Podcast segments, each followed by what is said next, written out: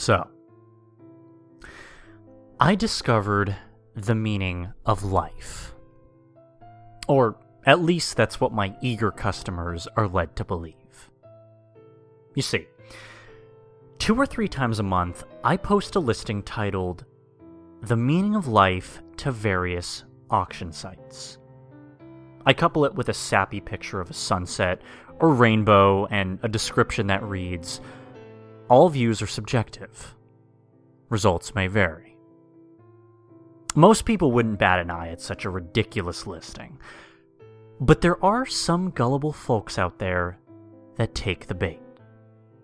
And when the bidding ends, I usually take home anywhere from 5 to $12. After I've received my money via PayPal, I ship out the item. Now, what is this item, you might ask? Well, I scribble down an inspirational quote or life lesson onto a piece of paper and mail it out in your standard letter sized envelope. The quotes are usually from famous writers, historical figures, or even the Bible. Some of them include If light is in your heart, you will find your way home. Quoted from Rumi.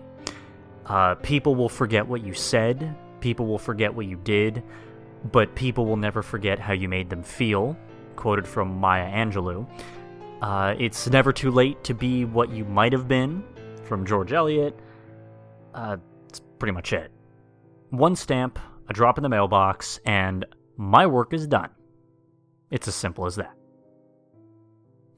Now, you might call me inevitably a scammer or a con artist, uh, perhaps even a plagiarist. And in truth, you're correct. I'm taking advantage of the naive people out there who are probably just looking for a sense of purpose in life. All so I can make a quick buck. But but I'd like to think most people know it's fake and purchase it just to see what I'll send them. Besides, I'm a bachelor right out of college. As long as I can make a small dent in my phone bill and eat a packet of ramen each night, I will sleep just fine. As you might imagine, I receive quite a bit of hate mail. I've learned to ignore angry emails and private messages on the auction sites, and as soon as I see that it's from one of my customers, it gets deleted. I do, however, receive the occasional snail mail. It's unavoidable, as my P.O. box is listed on all the envelopes that I send out. It would be pretty easy for me to toss these letters in the trash with the rest of my junk mail, but I never can.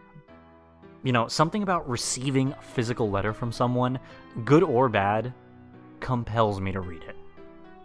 Anyone who takes the time to write one deserves to have their voice heard, even if I don't really care for what they have to say.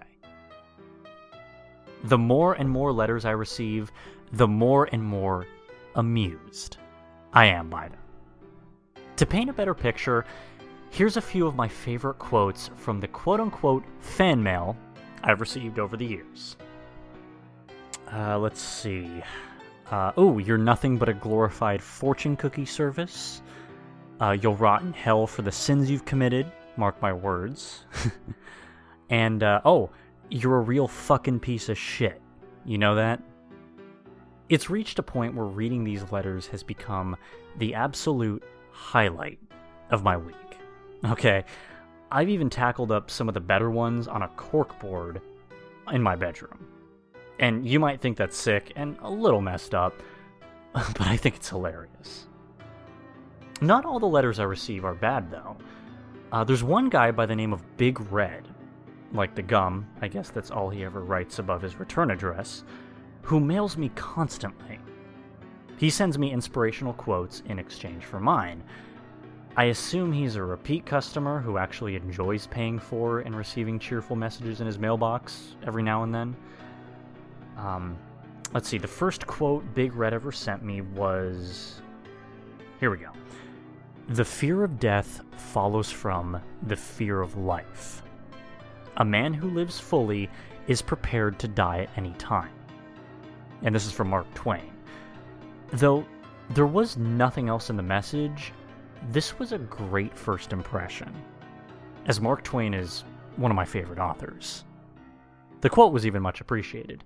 As such, I hung it up next to the hate mail on my corkboard. Another thing that's great about the quotes Big Red sends me is that I can re gift them to my customers.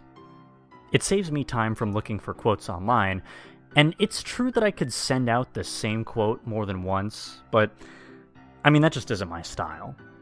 I like to think that there's a good chunk of people out there who enjoy the sayings I send them, and who might actually be repeat customers, much like Big Red. If so, I've got to have a little variety. Some of the things Big Red sends me, however, well, they're not regift material. Some quotes he sends are morbid and depressing. And other times he'll send me small packages containing little trinkets that I have absolutely no use for. It's a little weird, but I figured the guy is depressed.